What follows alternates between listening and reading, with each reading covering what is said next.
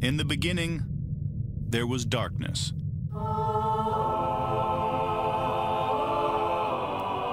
Then, there was Paul Brown. Paul Brown transformed the game. Hello, Paul Brown here. Welcome to the first ever International Browns podcast.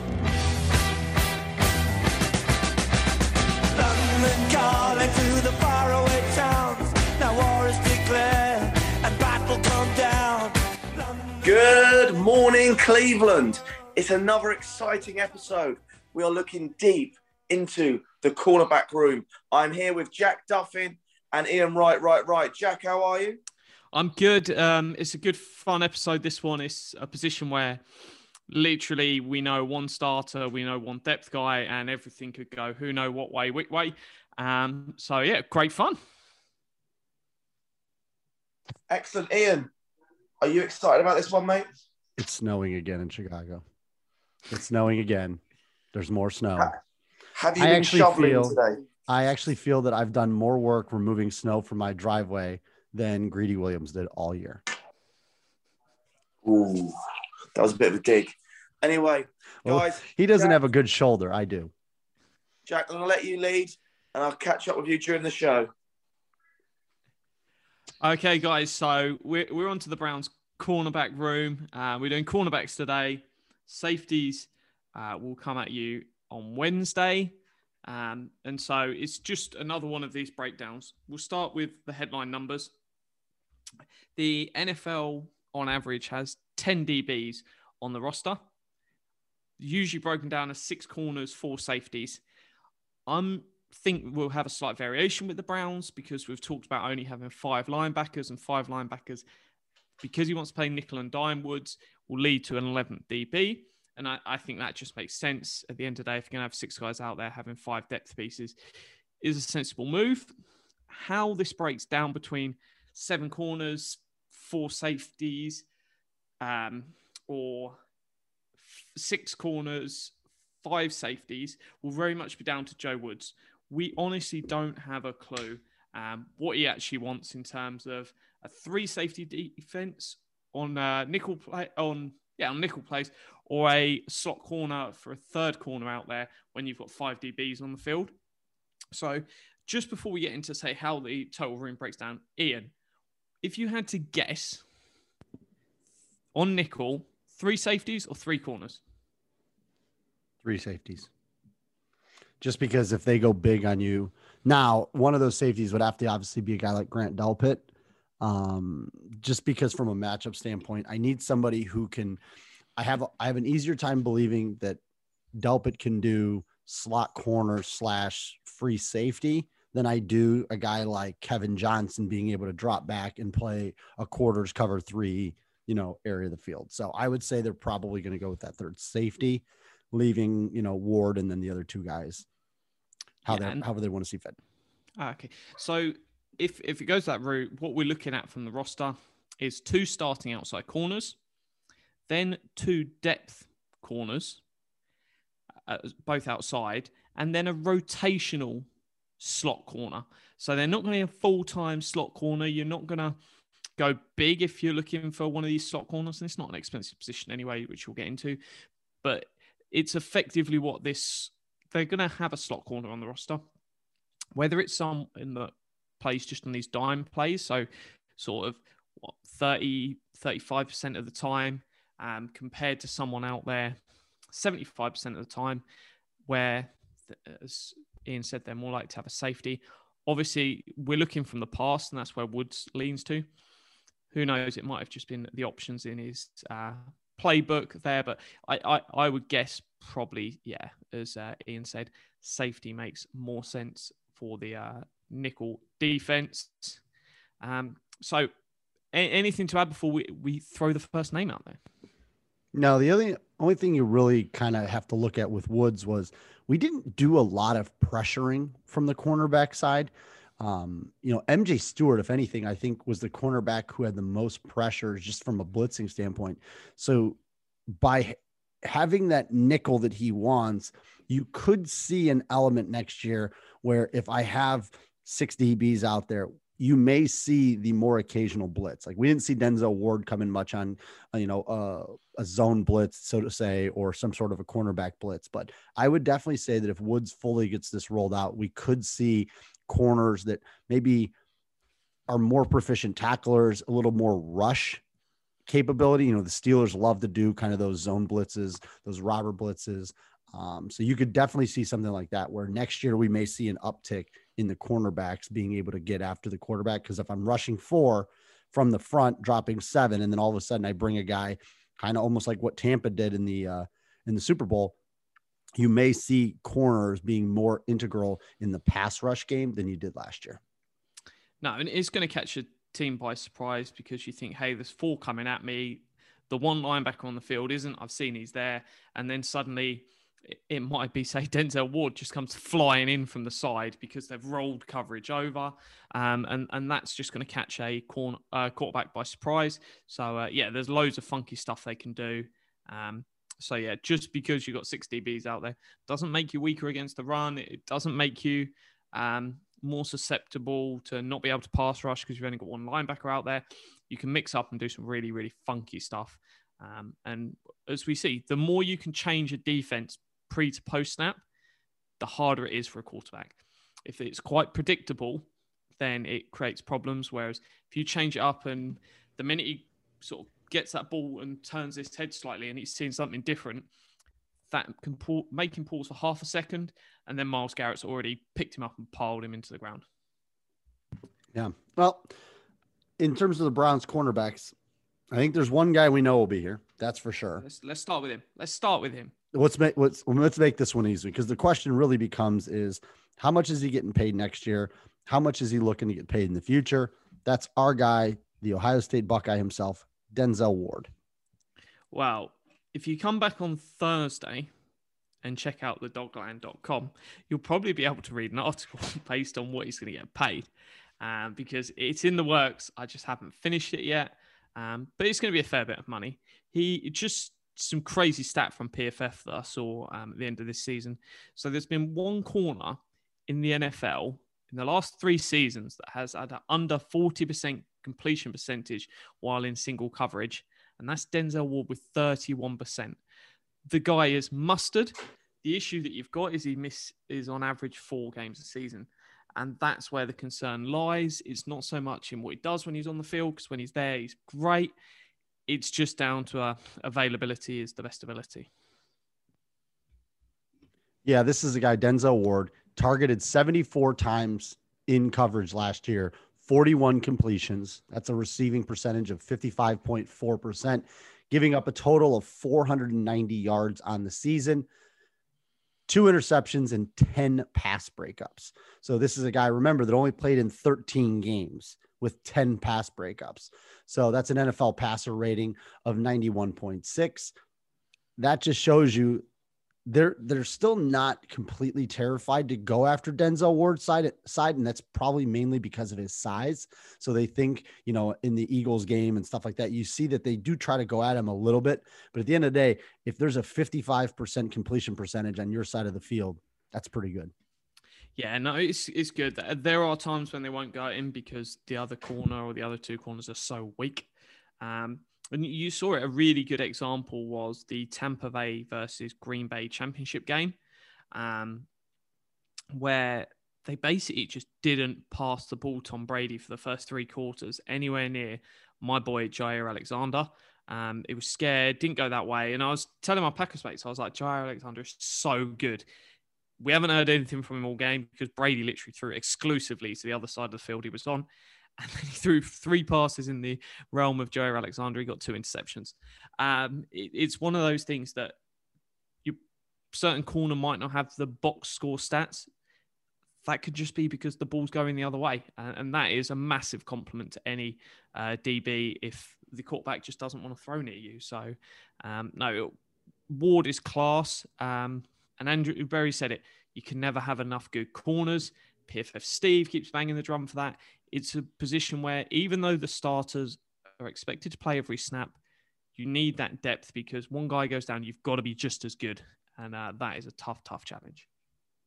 Yeah, and a guy like Denzel Ward, he the injury bug has kind of been his, you know, his one knock. And, you know, he gets a minor injury. It's nothing, obviously, that's been kind of crazy in terms of like season ending. He's just a guy that goes out there, competes. I think in the scheme that Woods is really trying to run, I think he's a guy that has a little bit higher value in terms of the zone scheme, just because his quickness, he does have the ability to man up when needed. So he gives you some capabilities to play many different ways. Like he's not a guy. So uh, back in the day, you used to have like a Santi Samuel who was limited in terms of how you could play, or a guy like Nnamdi Asomugha. Like these were guys that, you know, they were very good corners, but they were very specific to a type of scheme. I think Denzel's a versatile guy. I think he possesses a lot of the traits you're looking for. So I definitely think he's a guy that's going to be wearing the orange and brown for a good amount of time. Yeah. So next, we're going to jump over to the opposite side corner, and I'm going to start by mentioning a cornerback, and then we'll catch up with about him later. Greedy Williams cannot be in this spot for roster building standpoint. That's not because he can't do this role. You cannot have someone that had one uh, not great rookie year, it's pretty bad, and then has been out injured all of last year and go, we're going to bank on this guy to come in and be our starter no matter what. And that's effectively what you're doing with these people who are pegged in as starters. We'll catch up with him when we come to the sort of depth guys. Um, but for that reason, he cannot be in this slot. Um, Here's, anything here's a on- question. We go into last season, and this will be a segue for us. Is we go into last season with a guy named Terrence Mitchell being lower on the cornerback depth chart than probably most people would have guessed. He ends the season as the guy taking the most snaps. He plays all 18 games for the Browns. So if you go into the next season with the same expectations that you had for Terrence Mitchell that you do for Greedy Williams next year, I think that's probably the route you want to go because obviously Money Mitch comes in. He was a borderline. Is he going to make it? Is he not? Now, Greedy Williams is going to be in the Browns' plans, barring some form of an injury or something like that. But at the end of the day, he's not coming in as your cornerback number two, much like Mitchell was, and he was coming in much lower. Opportunity presented itself. Money Mitch played well. And like I said, he ended as the Browns' second best cornerback, played in all 18 games, took more defensive snaps than anyone else in the Browns defense. If we can get that from Grady next year, great. But I think using Terrence Mitchell's 2020 season is a good measure for how we should approach Greedy Williams in 2021. Yeah, that, that is a, a really, really good shout. So um, we've got two options then left. If Greedy's not the guy, we've got an option we can go into free agency. So there, there's some guys out there coming off one year prove it deals in Ronald Darby and Jason Verrett, which are obviously risky acquisitions, not guys I'm particularly pumped about getting. Um, I did really like Darby last year, but um, his value is now going to be a lot higher. You've got the one big name that's been touted on Twitter is Richard Sherman, um, who you could go in for two year deal, sort of what 28 over two. Um, it's pricey, but it's okay. Um, I don't think they'll be looking at sort of a William Jackson and a longer deal because I can't see them going and having a sort of decent three, four year deal opposite Ward when effectively what they're looking at is, hey, let's have greedy, let's have a, another high round pick that we'll chat about later. So there's no point in having a load of talent there, and then you go sign a guy that buries all that talent, so they'll effectively never play. Um, because there's no point having a first or second round pick that you hope never sees the field for three, four years. Um, it just isn't good investment um, in the cornerback position.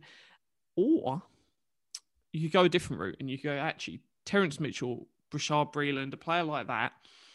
We can bring them in as the starter because let's have greedy, let's have a pick behind them and have like a trajectory where you go, we're not going to bury it. We're going to bring in Terrence Mitchell, Breeland, what, 10 million over two. It's not an expensive deal. It's a deal where if that person becomes your corner three, corner four, you, you don't mind.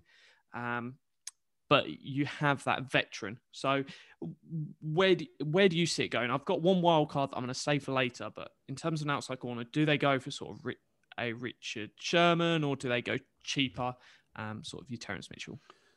Sherman's an interesting one. The thing is, he's 33, and we all know that if you're paying him, you said two years, 20 in the 20 millions.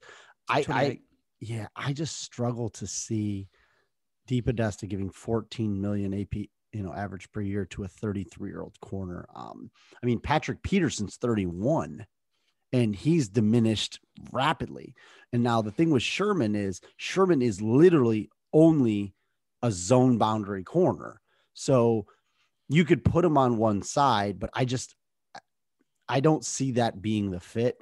I definitely think they're going to address the position in free agency. You know, there's a guy that probably is out there that they like his scheme fit. He's probably not one of the upper echelon names. I'm looking at the list. There's not a lot, of, a lot of guys out there that really kind of tickle my fancy, but this is where you you rely on a guy like Joe Woods. You know, you rely on your coaching staff to identify some guys that, uh, and you know, in terms of roster construction, we're not I don't think you're you're going to find a solid cornerback two out there as much as you maybe bring a guy in, maybe multiple guys in for QB or yeah, QB cornerback three, cornerback three, four, and see which one of them. You know, you have the Greedys, you have all these guys.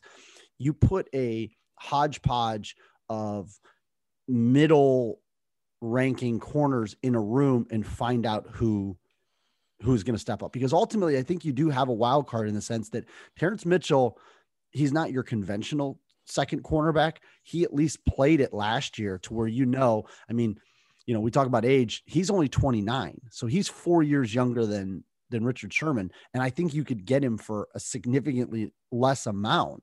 And I mean, realistically, if you gave him the choice between Terrence Mitchell and Richard Sherman, I'm not paying for Richard Sherman what he did 2014 with the Seahawks. I'd rather pay for what Terrence Mitchell did opposite of Denzel Ward last year. That's just me. I'd rather pay what? What do you think, Mitchell? Four or five million a year? Yeah, somewhere right in that range of. I, I think nine million over two is probably exactly where it'll roughly land. And f- to be fair, if you're looking at Bashaud Breeland or Terrence Mitchell, you may as well bring in Terrence Mitchell. He, he knows the system. Um, he's going to hit the ground running. And he gives you that guy that you know he's okay as a starter. He's not great. He's never going to wow you as the starter, but he's okay. And if you're doing that and then you pump loads of talent underneath it and you go, look, greedy, pick, maybe it's a later pick as well. And you go, look, we've got all these guys. One of them is going to be that real deal. Let's just see what happens. I'm going to throw one wild card out there. This is a guy that is more naturally at home in the slot, but can play to Terrence Mitchell's level when he's played outside in the past. He's going to be a free agent because the LA Rams have run out of money. That's Troy Hill. And the reason why I really like the Troy Hill signing is because it's similar to the way the front office worked with, was it's similar in a way that they did with Kevin Johnson of going, hey, we've got someone that plays outside.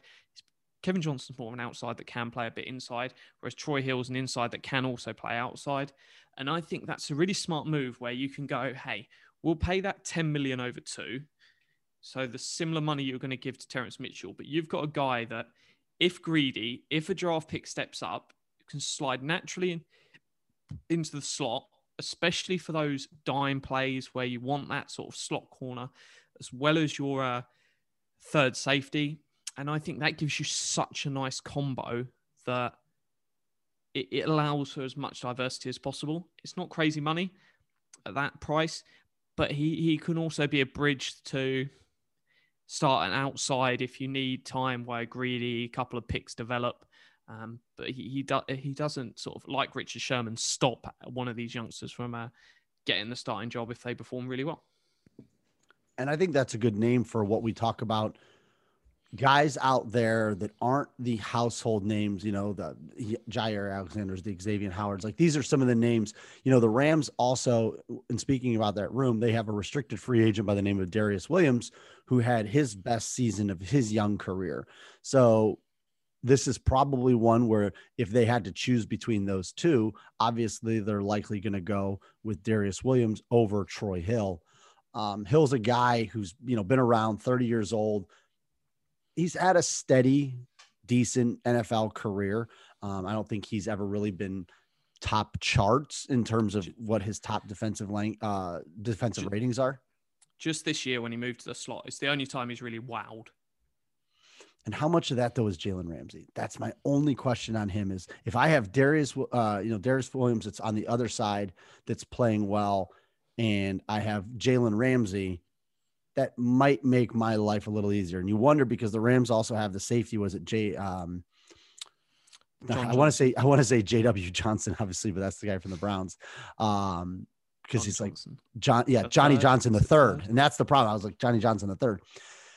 He had another uptick in years. So the question then becomes: is how much does Ramsey make them better? And then also, we've talked about this in the edge rooms: is the pass rush also helps. And when you have, you know, Aaron Donald, you have Michael Brockers, you have a lot of guys that know how to rush the passer.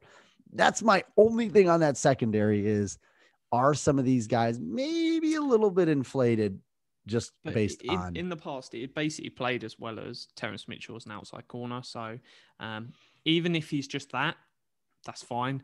Um, I just think he gives you that really, really nice flexibility of going, look, if we're going to have a three safety um, base in nickel, then in you can't really pay a slot corner that's going to come in and play 30 odd percent whenever you play dime. How, however much percent that might be, let's say it's 30, there you almost need to um, have that sort of cheaper option, whether it's you go really cheap and you have an MJ Stewart as your slot, which isn't great.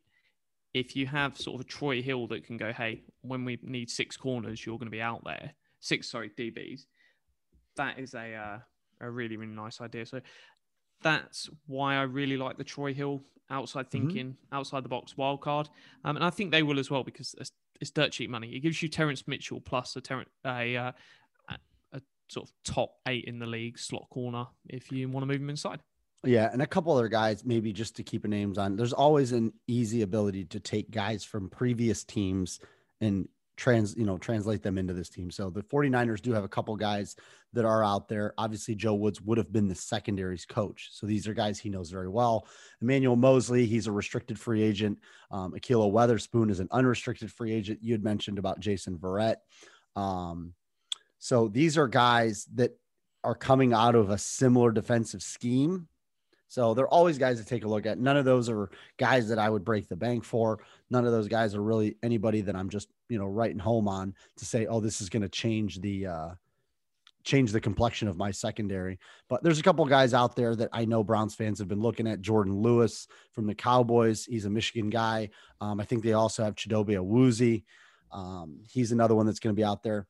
There's a couple restricted free agents, like guys like Chandon Sullivan from the Packers. I don't see him hitting the open market. He played well enough. If one of these guys maybe just doesn't land, then you know maybe you give him a call. There is one guy, and there's an obvious connection here. He was a former first round pick. He's moved around a little bit, played halfway decent, but he knows Denzel Ward very well, and that's Gareon Conley. So Gareon Conley is a cornerback out of the Texans. Um, he's kind of been moved around. He's an unrestricted free agent. They also have former first round pick Vernon Hargreaves, who's a firm, former first, like I said, former first round pick cornerback out of the Texans. Those are two guys I would maybe keep my eye on. They have a lot of upside. Again, like we kind of talked about in the linebacker room and in some of the other rooms, is you're looking for guys to maybe just kick the tires on and say, hey, you know, this is a guy that was widely regarded around the league, had a nice high review. Conley obviously knows Denzel Ward very well. So there was a little bit of an allegation coming out of the college that caused him to drop to the back half of the first round.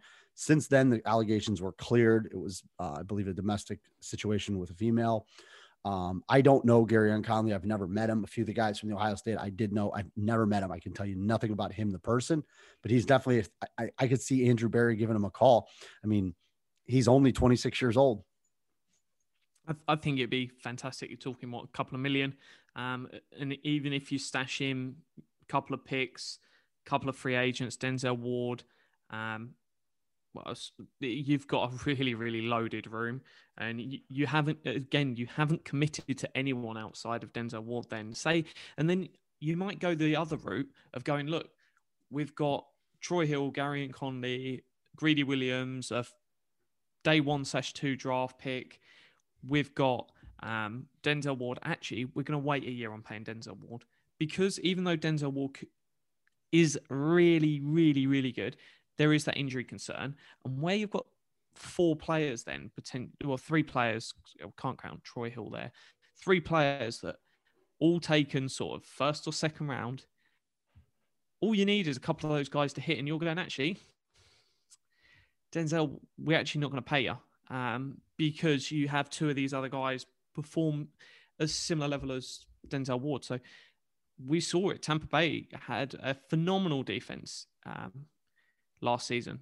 I, th- I, think their highest paid corner was one and a half million. Um, I'm not saying it's a sensible roster building strategy, but if you have concerns over Denzel's health, which I think is reasonable, and you go right, let's go out and see what all of these guys can do. Denzel, we've picked up your fifth year option. We'll discuss the deal next off season, as long as you can prove your health. And I, and I, I don't think he's going to be upset with that sort of scenario because he, he understands that's a problem and that if we have a full healthy year, then we can happily sit down and discuss it. So it wouldn't surprise me if they wait a year on Denzel, load up with all of these talented guys, throw sort of Conley in there, and let's see what happens. Yeah, there's three other guys that I'll mention is just guys that I've cut my eye on. One of them is from a division rival. Um, he was used interestingly by the Steelers, and that's Mike Hilton. Mike Hilton's a guy I like. He doesn't play a ton over there. I think he only took less than 50% of their snaps. He's just a guy I like. He's a versatile guy. They've blitzed him, they use him. Anybody that's watched primetime football, there was a couple games where Mike Hilton really stood out. I don't, I think that there's this perception that he's going to get paid more than he's actually going to get. And that's mainly because when you find a couple roles for him, he can really excel at. The other two guys, Mackensie Alexander, who was a guy that was out of Minnesota. Um, so Stefanski would know him. These are guys that you can just make a connection to. You kick the tires, you bring them in. Obviously, we're going to trust the coaching staff knows these guys better than we do. I'm just talking about skill sets. And there was one that was just released the other day. He's older, but he's a guy I think you could probably bring in. AJ Bouye. You know, he got released by the Broncos. He's a guy, he's 30 years old. He's been he's played at a high level. He's going to want to come and probably play opposite of one of the younger corners. He's kind of falling into that mold of a secondary corner, much like our secondary edge rushers. So Bouye, released by the Broncos, is out there. He's a guy I'd probably give a call to if you if you like his skill set. Um, I think he would be a good guy to to bring into the fold and let him fight guy that's been in the league. It's had success when he when Jacksonville was good, got his big pay. You're probably not going to break the bank for him. Yeah, for me, if if you're playing a slot corner, fifty percent of snaps upwards, then uh, Mike Hilton's the first guy I call. 12 million over four, uh, three years, 4 million a year. You're, you're, talking peanuts. The slot corner market is pretty much, you, it's unique. You've got your 22 starters on the NFL and slot corner is now a starting position because defenses have moved to a nickel base. It's four to five million starter. If we look at all of the other positions, if you wanted to go into free agency and get a top eight starter at a position, we're talking age 20 million. We're talking uh, safety 15 million. We're talking quarterback, obviously 25, 50, 40 million. Kirk Cousins got silly money an edge, a uh, left tackle, what twenty odd million. Um, whereas you're talking a starting slot corner, four million. There is no respect for the position, despite it being really important um, in today's NFL, and that is a position you should take advantage. So there's never a reason to go out and spend a day a round one, two, three draft pick on a slot corner by all means, if you take a punt on someone in rounds six or seven and they hit, no issue with that. Don't invest high in the draft because it's all about value saved. If you're drafting a guy that's a starting edge on day one, day two, and they end up playing like Myles Garrett, then that's a guy you've got for six million maybe over four years. Whereas if you wanted to pay Myles Garrett, well, that's hundred million over four years, and so that's a massive saving. Whereas if you're paying a guy six million over four years to come in and start at slot because he's a second round pick. Well, if you'd have paid for a free agent, it's only going to be 16 million.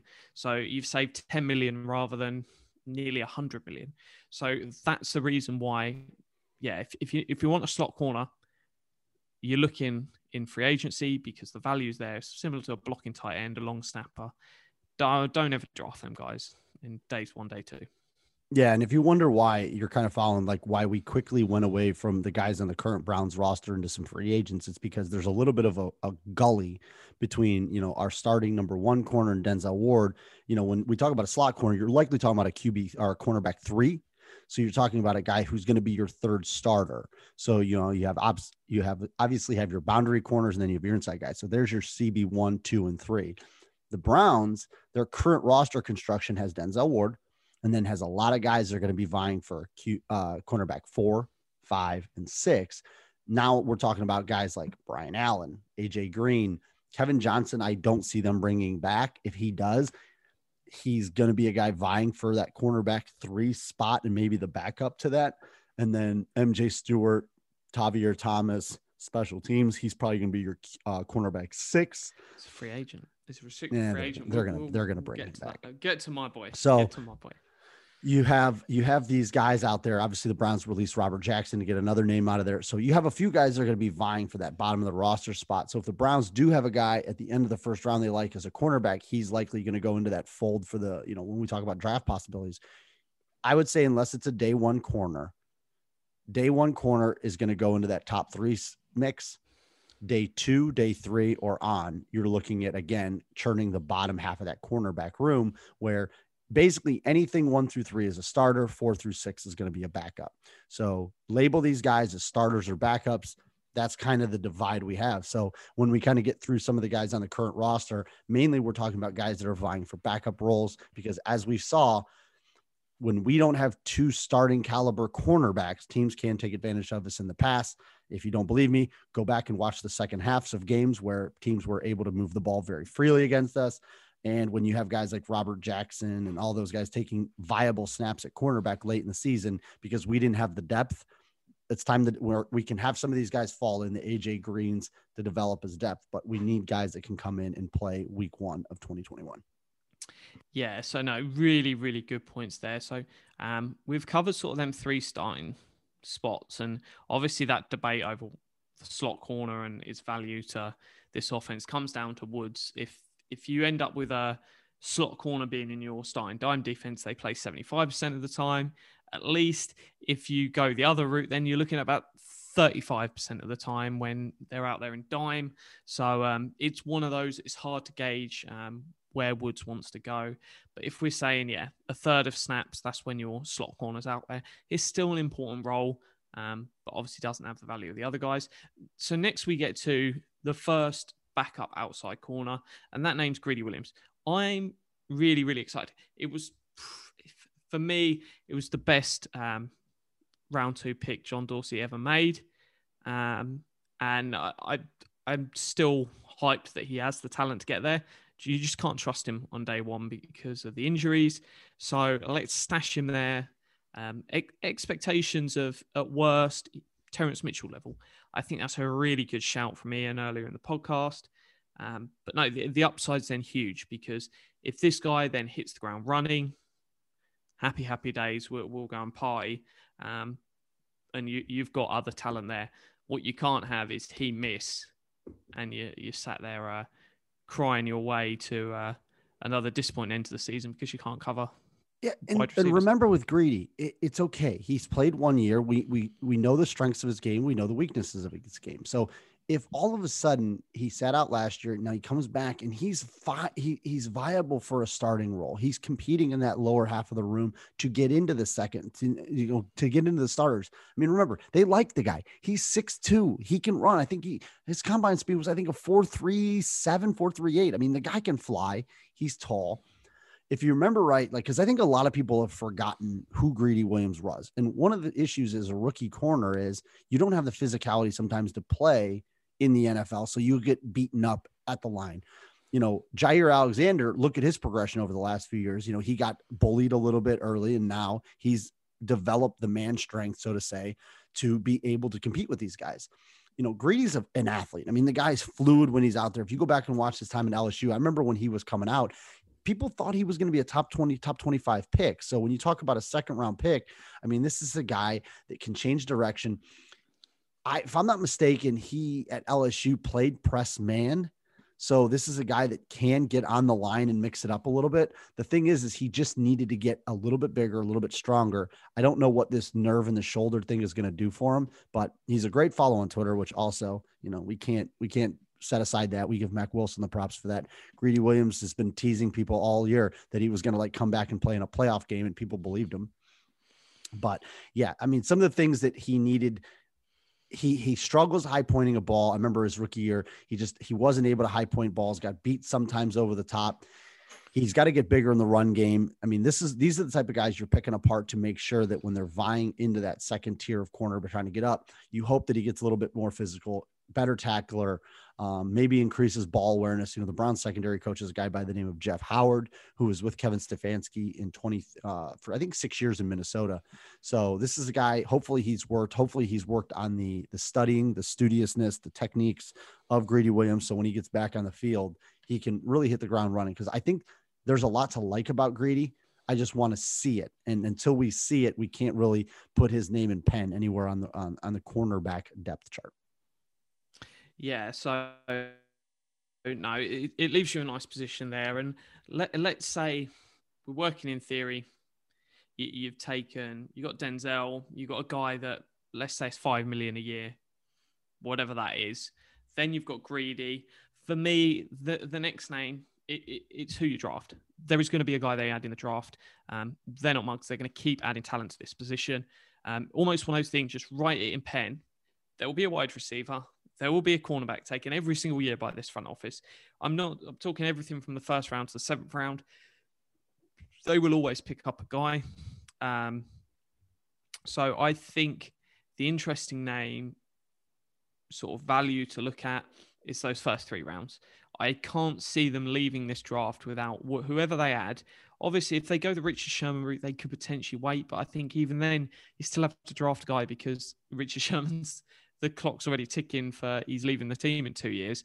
If you pick him up in free agency, so whatever they do, yeah, it's one of those three positions as we've said they could take on day one. I think it's probably their second or third round pick, but um, 100% day two by close of play, we've added a cornerback. Yeah, I think that cornerback is obviously one of the positions that you you use resources in the draft on. Um, you know, you mentioned John Dorsey earlier. I think when he cited his top five positions, if I'm not mistaken, cornerback was number three. So quarterback being number one, pass rusher two, cornerback three, offensive tackle four, and wide receiver five. So, you know, this is a position where you can use, you know, a substantial amount of draft capital. I ultimately see them taking one cornerback early and then one cornerback late. You know, obviously, we've talked about some of the undrafted free agent success coming in and playing cornerback in the league. But at this point, I definitely see the Browns utilizing some capital in those first three rounds, especially given the fact, you know, that they have several uh, third and fourth round picks. So definitely going to see a cornerback or one of those cornerback safeties. You know, there's been a couple guys out there where they played corner in college and they've moved a little bit more of a safety in the NFL. Um, I could definitely see the Browns spending some capital in the secondary. Yeah, and then we get on to basically what's coming with that sixth, seventh corner, how they do it, what they shake the room out as. Um, so let's start with the one guy that's on the roster. There's one guy on the roster I think that's got a chance of coming back, and that's MJ Stewart, because yeah, he's sort of a backup slot corner. He's not particularly amazing. He's uh, questionable, but phenomenal special teamer. And quite frankly, if you're looking at him and going, "Yeah, we don't mind if he plays a bit of corner. It's not ideal, but he is a really, really good special teamer. That's the sort of guy you're like, let's stick him on the roster. Um, MJ Stewart. Yeah, I definitely, I do believe he's under contract right now or Yep. for next year. year. Based on over the cap, 1.1 million for MJ Stewart. I think that's a good number. Former second round pick. Yeah, I think he comes back. I think he's a guy that's going to be in that second half of the cornerback room fighting for a spot. He made some plays. They were able to pressure him a little bit. So I definitely see him being a guy they bring back. Because realistically, Ward, Williams, MJ Stewart, is there another cornerback that we even have under contract for next year? I oh AJ Green. AJ Green would be obviously the one that they brought the undrafted free agent. But outside that, I don't think anybody else, right? No, um, Brian Allen is the other name that I believe is under contract. Um, know Brian Allen's an exclusive rights free agent, um, so isn't technically under contract. Um, I, I'm going to throw out a guy that's a restricted free agent. And yep, he's not going to get a restricted free agent tender because, however much I love Mr. T, um, Thomas isn't worth the two four million um, that it's going to cost. Blasphemy. Blasphemy. Mike Priefers are going to fight you. I would love to do a deal with him though, so I'm happy to time up for a deal, even if it's sort of four million over three years, or five million over three years. I, I'd do that. Um, and then just lock him in there. And before fans go, oh, but he's rubbish playing at corner. I don't ever want to see him play corner. For me, he he is your like Matthew Slater of uh, New England. Um, is on the depth chart, but he's there just to play pure special teams, and he, he's really, really good at it. So for me, I, I would happily tie him up longer term, um, but just bring the guy back in and let him contribute. Tavierre Thomas, if he's playing corner, it better be 35 to 7 with six minutes left in the fourth quarter. And you say, Hey, Denzel, do me a favor, buddy. Come on over here, have a seat right there. Why don't you give him a little hypervolt massage or get those legs uh, recovered? Yeah. I mean, if Tavierre Thomas is taking starting cornerback reps, then we have an issue somewhere else. And that, that is no shot at Tavierre Thomas. That really isn't because any guy that comes into the league with a position that really just dedicates himself, you know, the Nate Ebners, the Matt Slaters, you know, guys that come into the league to just make their name on special teams. I have the utmost respect for those guys because that is a gritty battle. It shows perseverance. I love everything about those guys. And that's why I think we just have man crushes on Tavierre Thomas because he's willing to do the things that a lot of guys do, don't. It's a guy, it's the Nick Chubb, the egoless type of things where you say, I have no doubt that if Priefer went to Nick Chubb and said, Chubb, I need you out here on special teams, Nick Chubb would throw the helmet on and get right out there and, you know, and give it his best. But Tavierre Thomas is your cornerback six.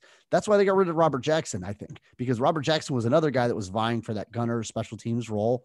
And if they've already talked to Tavierre Thomas's agent and said, "Hey, we're interested in bringing you back on, uh, you know, a deal that's friendly for everybody," that locks up, you know, cornerback six. Now, even if you, you know, we talk about the secondary, there's nine guys, you know, 10, 11 I'm okay with maybe possibly giving me another corner if I'm able to take it somewhere else. Wasn't I think Mike Pettine a few years ago kept seven corners.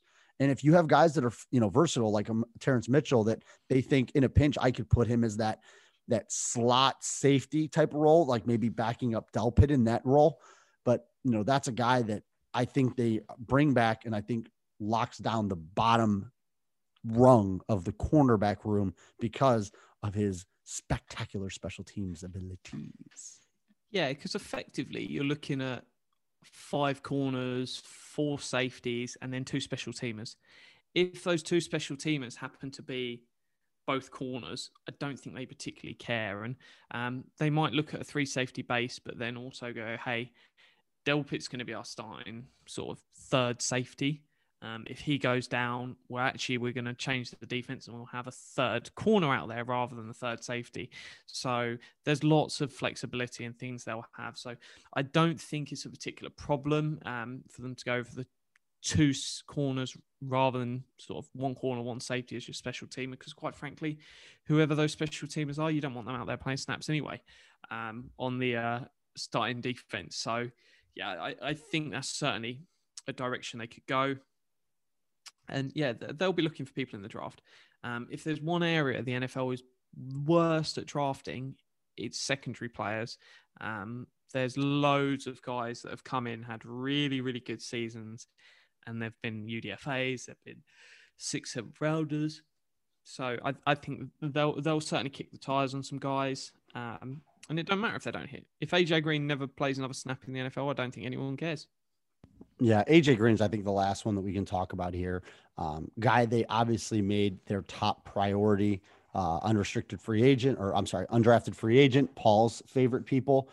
So AJ Green's a guy I think they bring him back. There's a skill set they like. He's in that six two range, so he's one of those bigger, more physical corners, which is why I think they like him. So I'll be curious to see. You know, he's obviously been here for a year. They kept him around. They activated him to the roster, I believe, for two games. I believe he was activated. So this is a guy like him, see what he got. And next year, who knows? He's a backup. And then maybe the year after that, he's vying for that cornerback two, three spot. You know, I really probably never really in the slot. He's not really a slot guy. So, but he's definitely a guy I think that's going to vie for that opposite corner to Denzel Ward in a few years if he can progress as they think. Yeah, so no, it's it's a really nice room where there's loads of upside. So just to sort of recap on where we stand as a pair, we're looking at um, starter Denzel Ward f- around He's five. the only one. He's the only one I would feel confident starting. I think cornerback two and three right now are the ones up. Now, if they bring back Kevin Johnson because they like him, that could be, you know, cornerback three. Obviously, he had the lacerated liver, and it just it was a weird season for Kevin Johnson. It really was. But we'll see what they do with him. But we, we you know, we listed a few guys in that free agent market that I think instantly come in and vie to be a potential starter. Um, but at the end of the day, QB cornerback one is really Denzel Ward, and then everybody everything else is in the wild cards. Yeah. So across the top five, Ward and Greedy, guys are here, I think two free agents and one draft pick. And I, I don't think there's any going to be big, any big, sexy names in free agency. Um, because if you want to be a smart franchise, you ain't overpaying for the name. Um, I don't want a Patrick Peterson here. Even if he was taking five million a year, I don't want Patrick Peterson.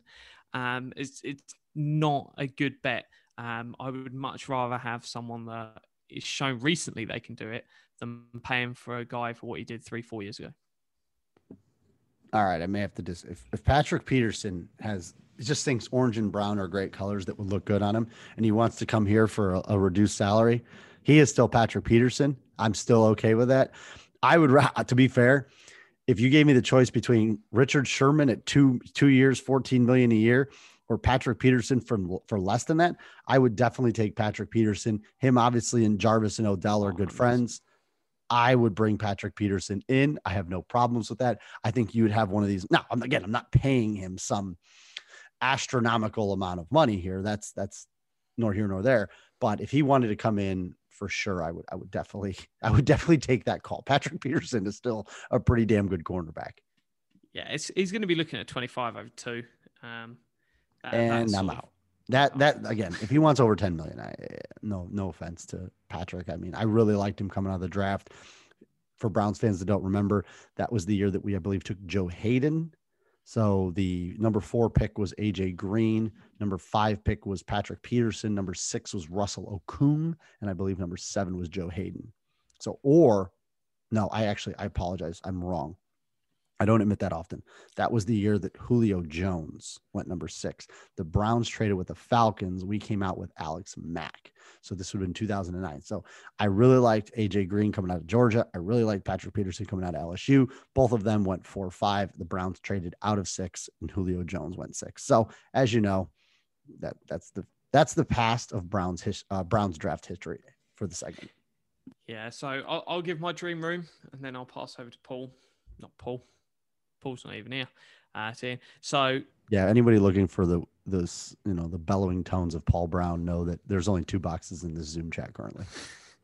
Uh, so Denzel, Greedy, Troy Hill, Gareon Conley, day two pick.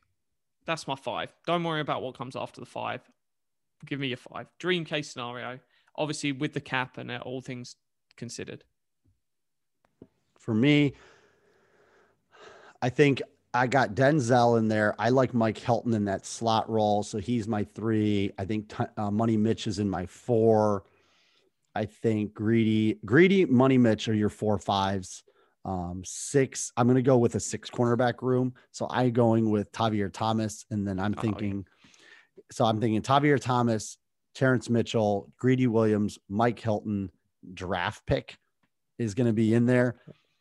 And Are then we saying day two or one or two? I, if Jaycee Horn is sitting on the board at 26, I'll take him. I like his size. He would be my QB2, but I'd also have him and Greedy and, you know, t- Money Mitch fighting for that QB2. And then in ones where we don't necessarily have like a slot, like a Cole Beasley receiver, I have no problem pulling Mike Hilton off and putting another bigger corner, like a six one, six two guy out there just for some size, like in some red zone stuff. But yeah, um, Conley's another guy I wouldn't mind, you know, kicking the tires on for sure. AJ Bouye, names that we've mentioned. You know, I really only want one of them.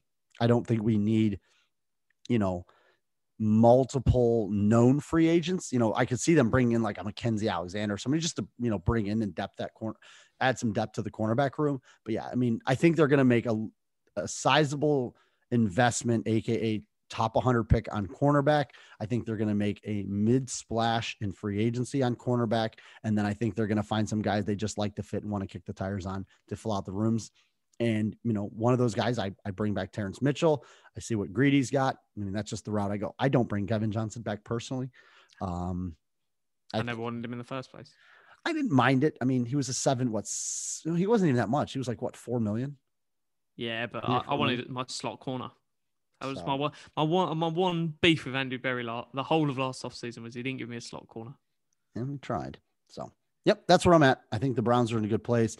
I do like the the cornerback room. Um, I'm really curious to see what Greedy is next year. I really am. I hope he's figured out that nerve shoulder thing. You know, as a guy that kind of battles nerve and shoulder stuff myself, like it's not fun, you know, when you're just kind of standing there and you lose complete feeling in your arm. Um, I don't know the exact condition that he had or the surgery that he had, but you know, I've at this point put off surgery for you know quite a few years because of some shoulder issues. So it's not fun. You know, you go to change a light bulb and your entire arm falls asleep, or you wake up in the middle of the night and your complete arm is dead. So hopefully Greedy gets it figured out. Um, I just know how much of a pain in the ass it is to have that condition. No, uh, fantastic fantastic insight. Uh, really, really good show. Uh, we've laid out some options, sort of our top guys, and we'll be on to the safety room on Wednesday. So uh, lots that, more. That's that's big. That's big. We got we got a couple guys there. That's two of money, our money, money, money, money. We'll see. We got Ronnie. We got Grant. Um, I'm spending some money on, on Wednesday. Oh yes. And everybody bring your bank account cards. So good stuff. I got to go clean up the rest of this driveway. Uh, I got about three or four more uh, sections that need cleared. So I had to stop what I was doing so we could get the intro from Paul because we're now designing Iain's day around when I'm not allowed to do the intro. So by all means, uh, by the way, I love that the bangers and mash. Now that Paul's gone, I can say bangers on the net. That that became a, a trending thing with, uh, within our mentions. So bangers, bangers, bangers. Yes, you did that right, UK dog. Oh yes, he he's he, he is the guy that got me the Tony Pollard jersey. That is a good man. There you go. Uh, that's a banger of a jersey, Jack. My man. You don't like it? Suck it. So good stuff. Uh, we will be back a couple days. We'll give you the safety breakdown because, like I said, the Browns. This is one of the opportunities they have to make an impact on defense, and that's a position that could use it. So. As always, go Browns. Go Browns. last but not least, we want to, for everybody here at the Paul Brown podcast, Jack, Paul, myself, you know, our hearts today are out. Over the weekend, Tom Seipel passed away. For all of you that don't know Tom's story, you know, Tom's been battling cancer for a number of years and he passed away at the young age of 39. He, he made national headlines about a little, let's see, last week of the season. Baker and Emily Mayfield kind of put together a little VIP package for Tom. Came up to a game, got to check it out. Everybody's been following Tom's stories on social media, you know, and he passed away. So our hearts are out with you, Tom, with your family. Rest easy, sir. Uh, you know, you dedicated your life to the Lord, and now you entered the gates, you know, quickly and promptly. So, you know, hearts out to Tom, his family, and prayers. Just a sad day for all Browns fans, and I'm sure next season um, there'll be something dedicated to Tom because you know he impacted a lot of people. You know, our hearts are with him. So. Rest in peace, Tom.